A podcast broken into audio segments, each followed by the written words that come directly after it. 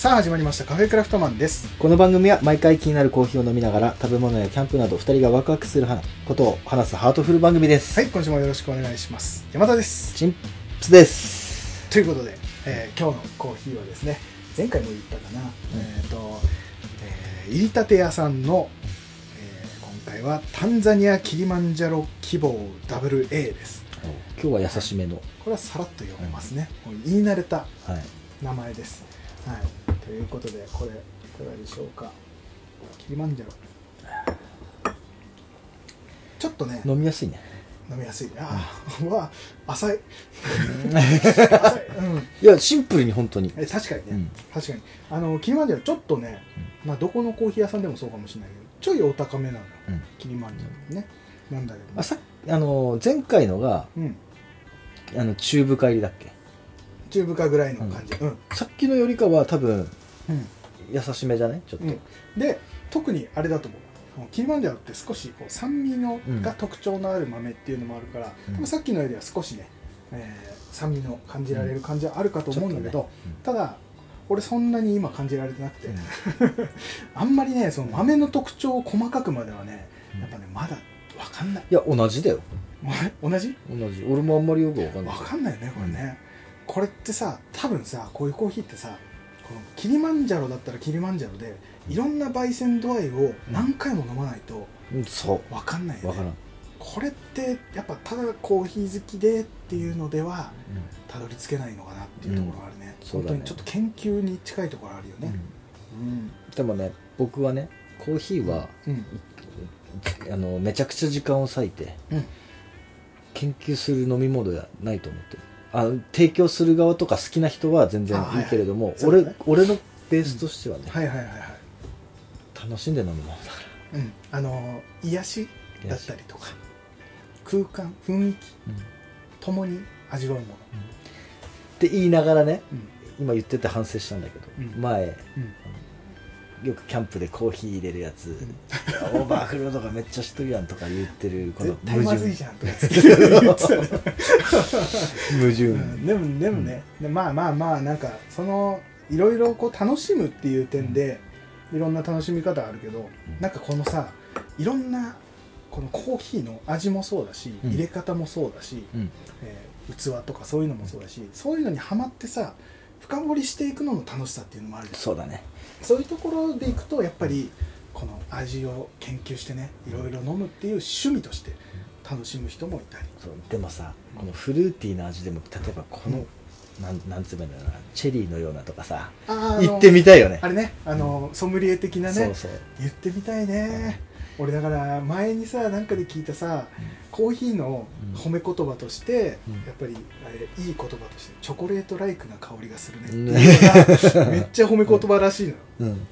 それさらっと言ってみたい。言えるような人であとになりたい、ね言う勇気も必要だからね、めちゃくちゃ大きいね。うん。チョコレートライクなってさ言ったこともないような言葉、なんならなんでコーヒー褒めんのにチョコレート使ってんだよって。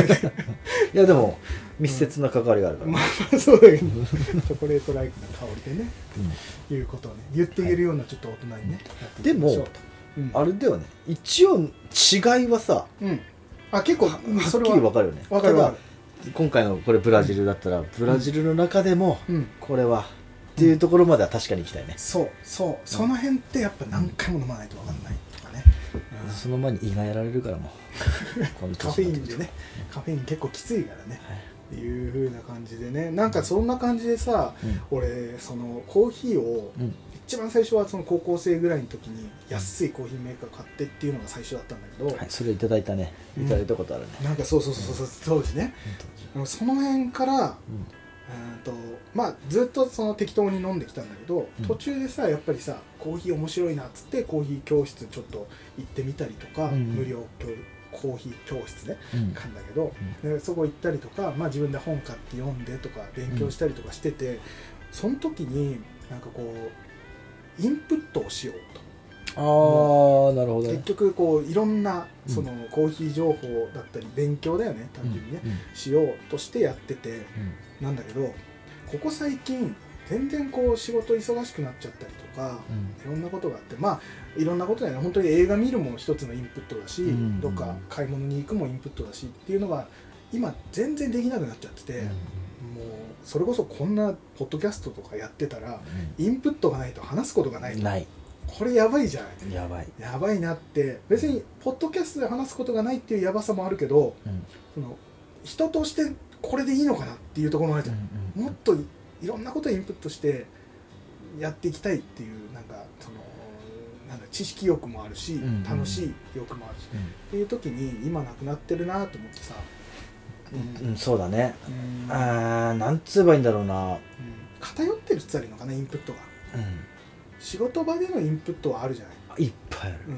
てかねもう自然にこう出てくるもんね出てくるしアウトプットもするんだけど、うん。ただちょっと偏っちゃってて、うん。ね。やっぱ仕事の忙しいのってうん。人の余裕を生まないよね。そうだね。こればっかりは本当に。うん。どうしても一点集中型の生活になってしまうから、あとやっぱ思考も全部仕事になっちゃうよ。そうだね。今のところ。うんなんか他のことの話のはずなのにうん。いつの間にか仕事寄りの考えになってたりとかっていうのもあるだろうし。今日のね談話トークもうかれこれこっちの収録よりもい喋ってる。喋ってる。全部仕事だもんね。仕事絡みになるもんね、うん全部。うん。だからなんかそれってまあ年齢というか世代的なところも多分強めにあるのかもしれないけど、うん。どうしても。なんだけどやっぱいろんなこと取り入れていきたいじゃない、せっかくならね。そうだね。うん余裕を持っていきたいっていうのがどうしてもあるうん。中で、今全然インプットないなと思いながらもあれ？俺この間インプットしたぞっていうことがあってそれがね、えーさっきも話したけどコーヒー勉強しましたと前うに、んうん。ただ今俺いろんなことをやってきてうん。そのインプットしたはずのうん過去にインプットしたはずのうん。コーヒーの情報がどんどん書き換えられていってなくなってしまっているあと。容量オーバーでどんどん消されていってしまって。いいじゃない 俺なんかインプットしてなくても溶けてなくなってくんだからね 消滅していく消滅してる。だからそれもあって、うん。なんかあのコーヒーミルってあるじゃない、ん。豆をひく、うんうんうん。いろんな種類あるね。そうコーヒーミルを、あのどういうのが電動のコーヒーミルを買いたいんだけど、うん。どういうのがいいかなって聞かれたのよこの間、おおうん。で俺コーヒー好きだっていうことを知られてて、うん。で聞かれたからうん。もうさらっとねうん。かっこよくね、うん。チョコレートライクなとか言いたかったんだけど、うん。えーっとね えーっとねあーまあ俺もいろいろ使ってきたけどうーんととかなんかね、うん。あんまりこうスラスラとは言えなかったの。ちょこちょこはちゃんと言ったんだけどね。あれなんか忘れてるぞと思って、うん。あれこれがどうだったんだっけ？ってなった時に、うん。ダメだとあとあれでしょ？その具体的にじゃあ、ん。このメーカーっていうそのメーカーもちょっと飛んでたりするでしょ？そうそうそうそう。しかも全然メジャーなやつも。そうそう。あれなんだっけ？あえーっとかハリタメリハリオハリオとか。そうそうそうそう。出てきた針を出にくいよね。そうそうそう俺もそう。そうカリタメリタは出てくるのにあれ、うん。ああハリオハリオとかってなったりするんだけど、うん。だからそれがなんか悔しかったのもあってうん。ちょっともう一回おさらいしようと思って、まあ、ネット検索ではあるんだけど偉い。ある程度こう時間ある時にね、うん。あの見るをこう調べてたの。見るを見見たんですね。見るんです。今ちょっとかばしたでしょ、それであのね、うんそういうところ。ふわっとは思い浮かぶんだけどね、あこれがおじさんなんだなと思ってね今かわしたんだけどね。そう見るをねう、ん。見るんですよ。うでそれ調べてたんだけどであこれってなんだかんだこうコーヒーを始めたい人とかんうん。には意外とこれ情報になるんじゃないかと思って、うん。これをちょっと今日少しね話してみたいなと思ったんだけど、うん。で見るなんかタイプが、うん。まあ、ざっくり3種類あると。で電動のミルだね、あの電気でね回してコーヒー豆引くんだけどそれの3つが、えープロペラ型っていうのと薄でね薄型、うん。えー薄いじゃないよ、うん。薄型テレビじゃないよ、うんうんえー薄、ですね。うん。ねすりつぶすみたいな、えとあれだね。石薄とかあはいったりとか、それを言いたかった あとか薄型。あれね。お茶のあれは引くとき、ね、そうそうそうそう石でねあの細かく引くやつ、うん。まあ薄型。その薄だね、とあと円盤型っていうやつがあって、うん。まあ、この3種類が、まあ、ざっくりと電動ミルであるんだけど、うん。その中で、えーまあ、低価格なものから高価格なものまであってじゃあどれがいいのかっていう時に一番何を重要視するのかっていう時に、えー豆の均等さ引いた時のうん。いかに均等に引けるかっていうのが多分見るの、うん。えー一番の重要なポイントだと思うんだけど肝だもんね。うん。うん。そこが一番大事と。で、えー、となんで均等じゃないといけないのかっていうのがその細かく弾けた時と、うん。えー粗く弾けた時ってうん細かく弾けたやつの方がうん。お湯の浸透が早くて、うん。えーコーヒーの味が出やすいと。で粗く弾けたものってコーヒーの浸透遅くて、えー、とコーヒーの味が出づらかったりとか時間かかったりとかすると。うんうんでこれが均等じゃない細かいもの粗いものが、えー混ざった状態で引かれてしまうと、えーコーヒーを入れた時にうん。味にどうしてもばらつきが出るというかうん細かいものの方が味が出やすいから、うん。じゃあ細かいものに合わせて、えーあんまりこう時間をかけないでうん。やろうとするとせっかくのコーヒー出るはずだったこっちの大きい豆の方からは味が出ずに終わってしまうとか、うん逆だ逆だともうこの細かい方から今度は嫌な味までが出てきし出てきてしまうと。うん。時間かけると,、ねえぐみとか、うん。うん雑味とかが出てきてしまう。だからやっぱり均等なのが一番いいっていうことで均等に弾けるミルっていうのが、えーいいものとされてるけどじゃあこの3タイププロペラ薄、えー円盤型どれが均等に弾けるのか弾けないのかとかっていう話になるとプロペラ型ってまあなんだろうなミキサーみたいなもんで。あのフードプロセッサーそうそうそうそう。みたいなみたいな感じで、まあ、カップみたいなところのそ一番底にうん。プロペラみたいな刃がついてて、でまあそこに飴を入れると下のプロペラが回ってプロペラに当たった部分だけが粉砕されていくと見てると俺は好きだけどねあの豆がぴょんぴょん。ウィーンウィーンってね上行ったり下行ったり可愛いんだよね。うん、なんだけどどうしてもあれはやっぱりぶつかった部分だけが引かれていくから、うん。時間かけてもどうしても、えーうん。ばらつきが出ると、うんうん。プロペラ型。これ結構低価格で売ってたりするんだよね。うん。1000円2000 2000円ぐらいで売ってたりするのかな、うん。電動でも、っていうのがあると。うん。まあ手軽。うん。だけどちょっとばらつきがある。とで薄型っていうのはこれも結構多いまあハンドミルとか手で引くタイプの、はい。ゴリゴリゴリゴリ手で引くタイプのやつとかもこれが大体なのかな。うん。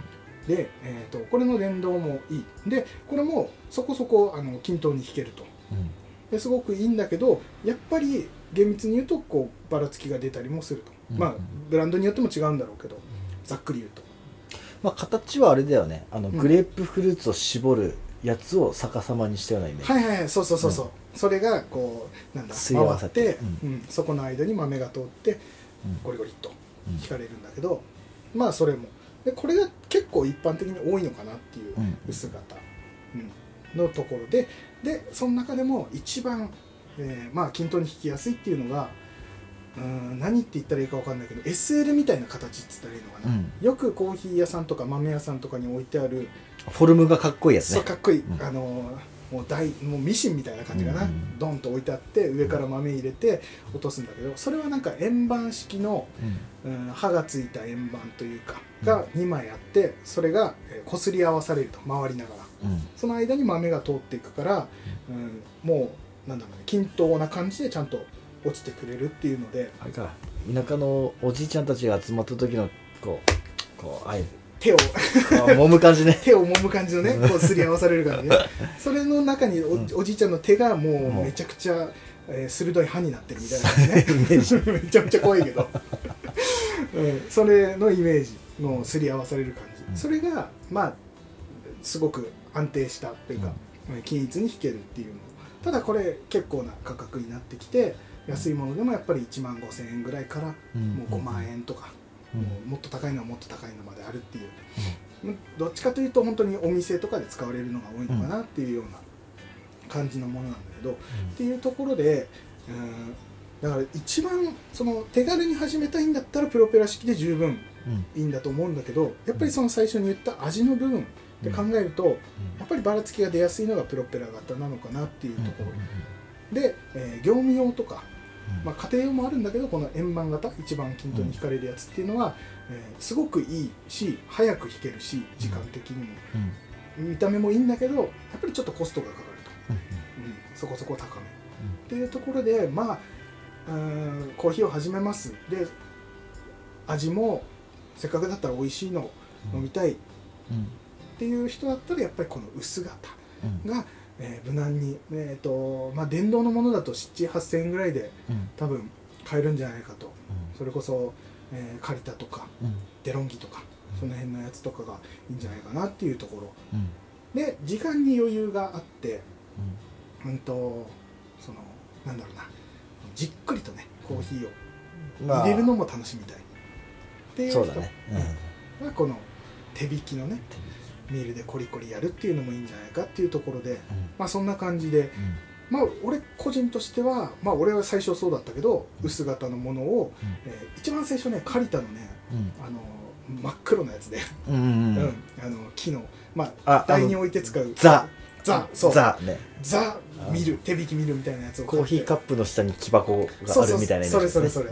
それを一番最初に買ってうん。やってて。うんで一回ねプロペラ型をねうちの父親がなんかでうん。買ったことがあってそれも実際に使ったのを見たけどやっぱり荒かったで手引きの方が十分、ね、綺麗なのが弾けたっていうので結局それを使ってやってるとかっていう時期があうん。ってキャンプでもそうだねこれハンドミルで、あそうだね。あの筒状のやつね。そうそうそうそう、で今は頑張って、えーお金をはたいて買いた買ったうん。借りたのその円盤式のやつをアトリエではうん。使ってるっていう感じ。でそんな感じか。なでも始める時は全然その手引きの薄型のやつでこれは十分美味しいコーヒーが入れられるんじゃないかなと思うから、そんな感じでね。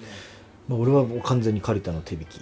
うんいいあのよねちょっと筒状とどうなんつうの、うん。山田君の言ってたさあの中間ぐらいの形。あるね、うん。あるね。ちょっと太めの筒状、樽じゃないけどそう。ちびだるみたいな。そうそうそう、はいはい感じの。なんかねうん。その前コーヒーを教えてもらった人にうんうんあの言われたのが、うん。まあ、電動もいいけどこの、うん手まず手引きのミルでうん。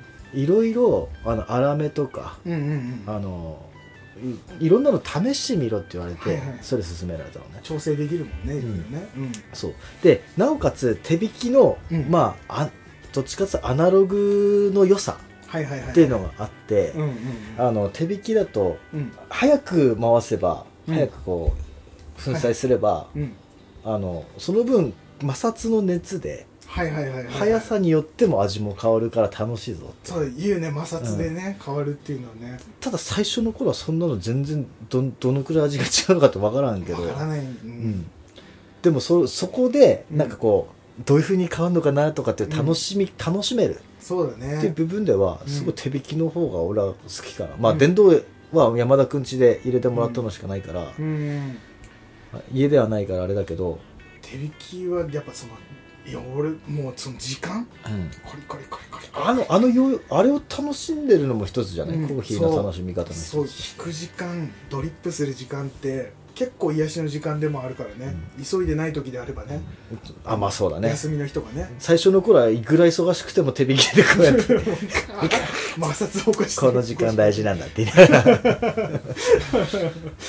いやだからなんかねそのね、うん。なんだろうその確かにその摩擦だったりとかで味の出方違うっていうのも、うん。あの俺もその勉強した時にうん。なんか聞いた話でさ、まあ電動はやっぱり速いから摩擦が起きやすくてそこで味の差が出るっていうのはあるっていうのは聞いてて、えーそうなんだと思ってさ、確かにそれで言うと手引きでねその時その時のスピードを変えてっていうのは面白いよね。その味の表情を楽しむとかね、逆にね、うん。その手引き一択にして、うん。もう常に人間ってどうしてもさ、こうその日のコンディションによってさあるね。でもプロの域になるともう全部均一になるわけじゃん。なるんだねきっとね。そこ行ったらかっこいいよな。そうだね。絶対音感じゃないけど。そうそう。絶対見る。なんだろう。絶対、えースピードの。絶対スピード。絶対回し。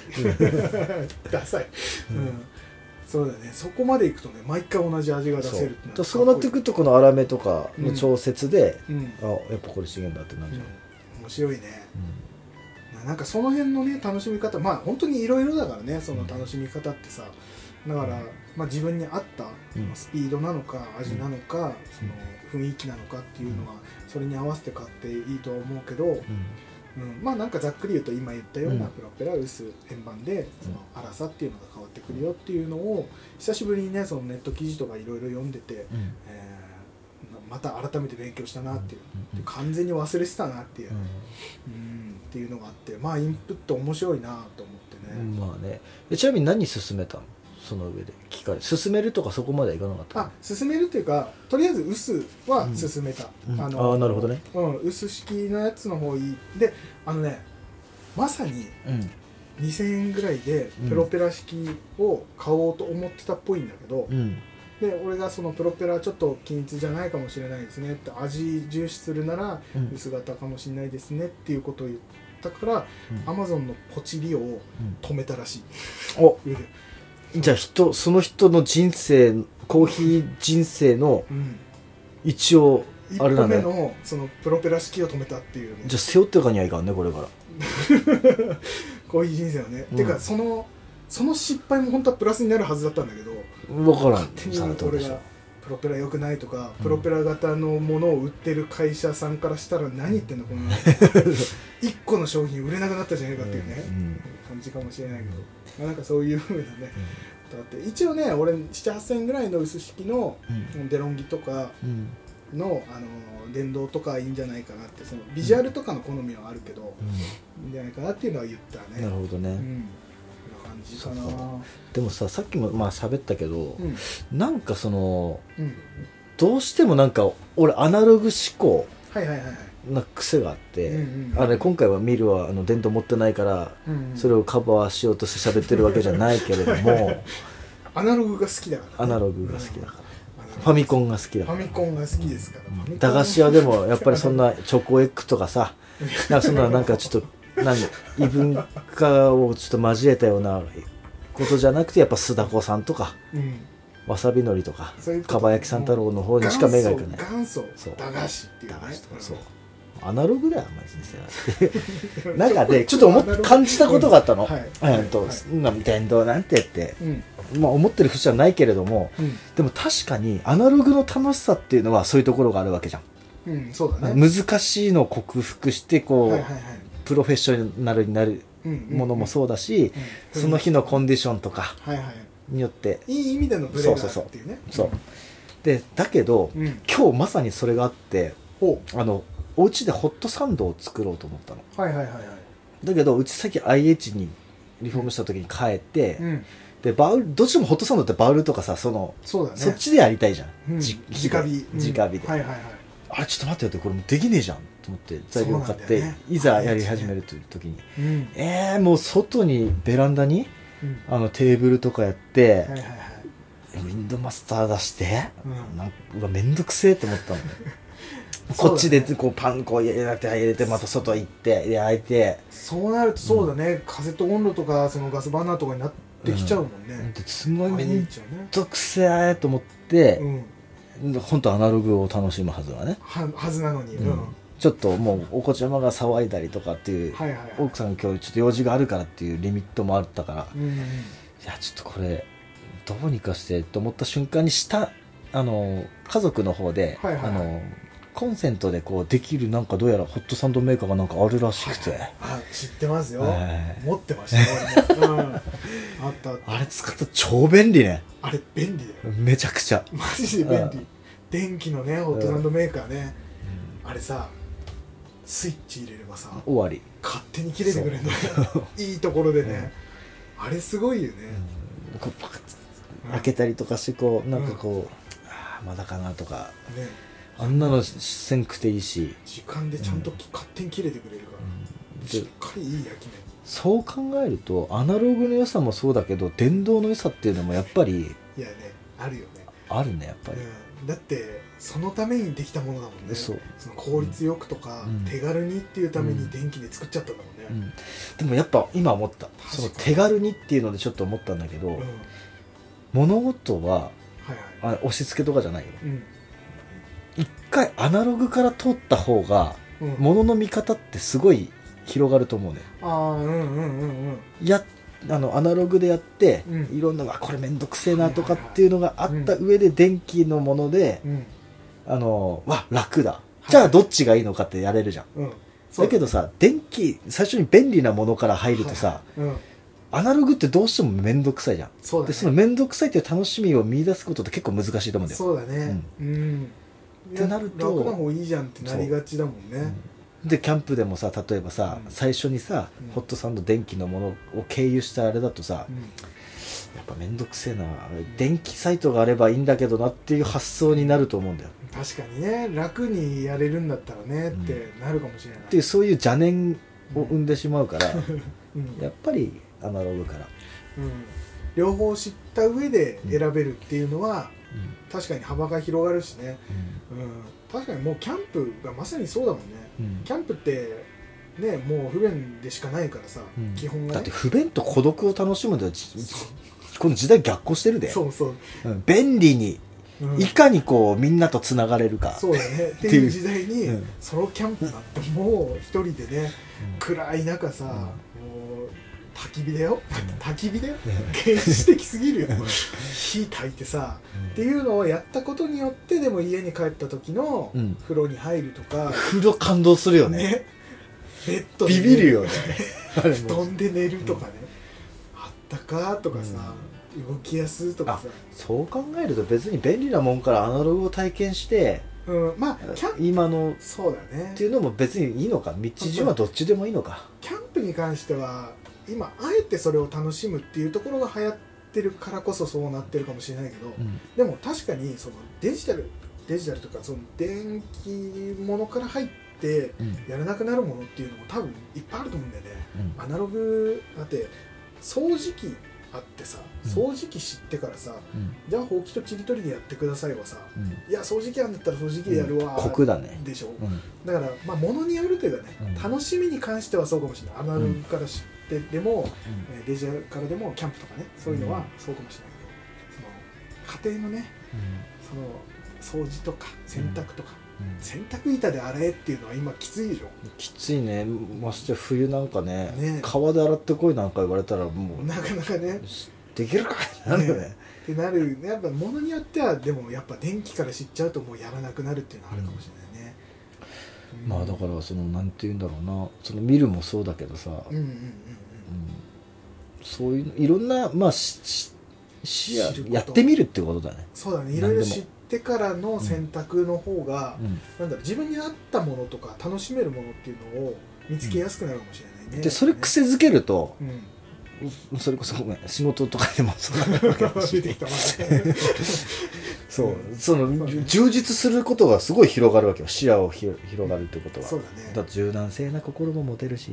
それ大事ですねぱりねいやーなんかっていうかあのキャンプさうん。俺ここ最近さちょっと話違ったんだけどキャンプにね行こうと思ったわけですよ。3月になりまして、キャンプ場がまあオープンする、ううん。まあ、場所によってはねうん。3月からやりますよでいつも行ってるさ手軽に行ける水の森キャンプ場、うん。まあ近場のねうん。ところをネットで見てみたの予約状況、えー3月の頭にね見たの。3月から始まると。4月末まで土日は予約全部埋まってて。えー、あの手軽に行ける。手軽に行けるはずなのにうん。全部埋まってて。4月末までだよ。うええー、と思って、まあ、全く。んあもうじゃあもうピーク終わりじゃん。もう。これからはもう、はい。もう行けなくなっちゃうっていう。まあ他のね。またあの秋湯カナダキャンプ場とかね、えーあとは野営とかね、うん。そういうところに行かないといけなくなるかもしれないけど、えーそん俺ただこの間もあれだけどあのプロテクターランプを買ったでしょランタン、うん。これも使いたいわけですよ。そうでしょうね、もう、はい。行きたいわーって思ってんだけど行けないと。でこの間あの思いついちゃったキャンプ料理がありまして。うん。これ絶対うまいよねっていうのを見つけちゃってしかもめっちゃ手軽絶対うまい絶対手軽。100 100%手軽。うん。100%手軽ってよくわかんないけどマジで手軽で,、うん。で絶対うまいのもうん。もう確実なものでそれがねうん。みんなも知ってると思うけど、あのカレー飯って知ってますか？ほう。あカレー飯、あうん。えー、ハヤシ飯、えーなんかいろいろ今いろいろあるけどうんなんならさっきちょっと小腹空いたって言ったら出してくれたよね林そうなんですす。ハヤシ飯俺もういっつも買ってて、うん、そうでハヤシ飯で、まあ、チンプス君に食べてもらったハヤシ飯、うん、くっそうまかった。これねあ。お湯入れるだけ。ん。そういうこと、これをうん、そういうことね。これをね、はいはいはいキャンプでめちゃくちゃ手だってお湯入れて5分待って混ぜるだけで食えるハヤシライス、あのキャンプでも考えられないよ。え？こんな5分でこあ。このクオリティを。ないでしょ？ない、これ持ってけばもういいじゃん、うんキャンプでね、十分。俺もちょっと食食いながらあこれ超楽だなって思って。いいでめっちゃうまいでしょ、うん。あのちあれだよね。ゆるキャンでいうカレー麺だったらうん。チンプスくんでいうハヤシ飯だもらおうと思っってていうぐらいいやでもマジでうまいね。マジでもらっただこれをこのまま食べるのは芸がないんじゃないか、ああ出た出た出た出た。ねあうん。のチョコレートライクな感じでいきたいから。そうだね。まあなんだったらちょっと食い方を勧められたやつもあったしね。そうそうそうそう。林飯にあのインスタントコーヒーちょっとパラパラっとかけるとうまいっていうのがあるんだけど、うまかった。そう。本当にそう香りがねちょっとプラス。されるだからそれでもなくねこれを、うん。あのまあ、ちょっと調理しようおおとあのお湯入れて5分待つじゃない、うん。その間に卵を溶くと23個溶いちゃう。うんうんうん。それを焚き火でねフライパンであのオムオムライスみあたいに、はいはいはい。このハヤシ飯を卵でくるんじゃおうと。あそっかソースの役割もあるもんね。そう味もついてるし、うんうんうんであのオムハヤシってあるでしょ。ある。大好き。ねうまいでしょ、ん。だからこれがもうすぐできるわけよ、うん。ハヤシライスわざわざ作んなくていいと。まあ若干緩いけどねただこれを、うん。ね、俺も違そうそう思ったんだけど、うん。これずっと混ぜてるとだんだんそのなんだ硬くはなってくるじゃない、でもうん。でも緩いじゃない？緩い。だからこれをちょいお湯少なめでやったらどうなるのかなと。やったことないまだ、どっちかっつったらチーズであのあとろみとろみというかとろみうん硬くするみたいな。ちょっとあ固定あのする。ー固めるみたいなね。固める。あそれもありだね。うまあなんかこう中に入れて。まああとはくるむちょっと技術も必要になってくるかと思うんだけど、あのフライパンを思いっきりこう卵をくるめないぐらいこうビタってなればいいなって思うんだけど、思うでしょ。どうせニトリでやるんでしょ？違います。え違うの？俺ね、うん。あこれも情報として入れとこうかな、調べました。ステンレスフライパンくっつかない方法。おお何？これ分かりました。やめてください。やめてください。唾はかけないでください。あのね、ステンレスフライパンってやっぱり普通に油引いて炒めると、それこそ肉とかさ細切れの肉とかやったらべったりくっつくでしょ。くっつくねくっつくでしょ、あれ嫌じゃない？嫌だ。でもこれがくっつかない方法があるっていうのを YouTube で見て、うん。でへえと思ったんだけど、油入れるじゃない？で一回温める。うん。で火止めんだって。冷ますんだって油を。うん。で冷めたらうん。また火つけてやるだけなんだってこれ何が違うの？油を冷たくさせるの？ことが重要で油膜を作るんだってだからあのスキレットとかさあの洗剤で洗うなっていうのがさ、あそういうことか。うん。あ理解した。油をコーティング、うんうん。でもスキレットってちゃんと染み込んでくれるから残るんだよね、いやもの鉄とかそのものと、もあの調理するものの間にそう油をの層を作る。はいはいはい。でステンレスってどうしても洗っちゃうとその油膜っていうのは取れちゃうから毎回。うん。だから毎回くっついちゃう。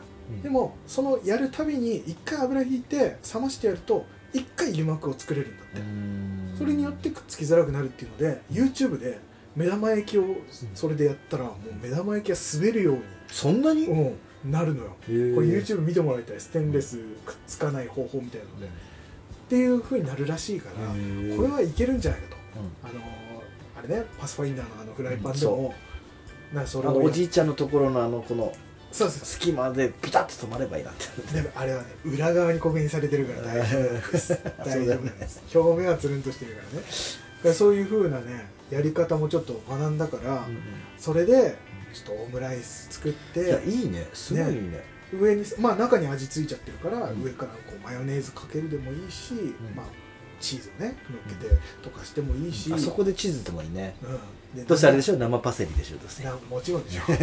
上からね。言う前に絶対言ってやろうと思った。無駄に高いとこからね パラパラっとね。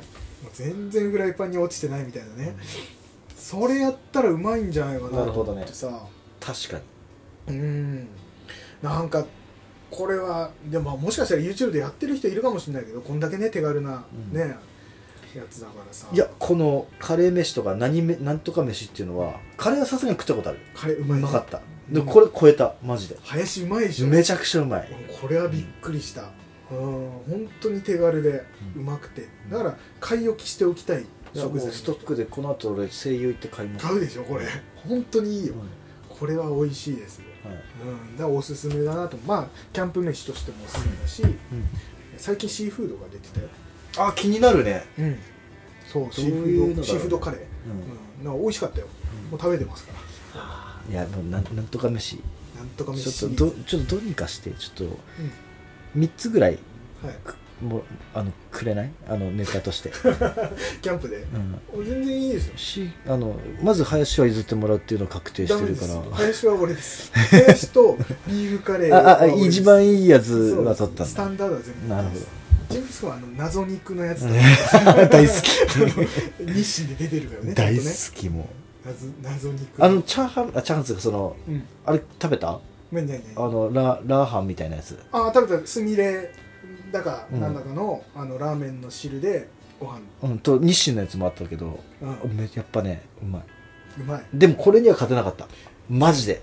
またねラーメンまたちょっと違うもんね。ちょっと違う。うん。林飯は最高です。これ食べてくださあのうめえってお家で食うあのレトルトのいうん。あのハヤシライス。うん。そのまんま。ねちゃんと美味しい。うん。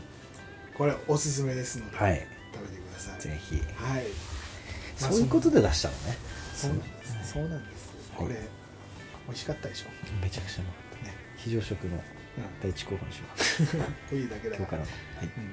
でこの番組では皆様からのお便りを募集しております、はい。ツイッターでハッシュタグカタカナでカフェクラをつけてつぶやいていただくか Gmail アドレス cafecra アットマーク Gmail.com までお気軽にお送りください、はい。またそれぞれがやっている YouTube チャンネルアトリヤマチャンネルそしてチンプスくんもよろしくお願いします。お願いします。皆様からのお便りをお待ちしております。はい、えー、先週に引き続きちょっとまたおお知らせ忘れてましたこれ言うの、えっ、とすずりでうん。T シャツ作って出しますってうん。言ってましたけど、うんえー全然まだ準備ができてないので、はい。また準備でき次第、はい。えっ、とツイッターこの放送の中で言えれば言っていきますので、えーまあ。楽しみに、うん。買ってはくれないとは思うけどね。それは分かってます。そこで買った人がいたらもう拍手だよねね、なんかそうそう言うとさらに売れなくなる。いいね。だって売れても売れなくても俺らには何も入ってこないもん。そうだね。楽しみでやりました、はい。一応ねこんなものができましたっていうので見てもらえれば嬉しいですね、うんそうだね。はい。まあそんな感じで、えーとうとう出しやがったすずりでこいつら。本当にやったんだっていう。ね、まあそんな感じでね、はい。また来週聞いてください、それではさようなら。さよなら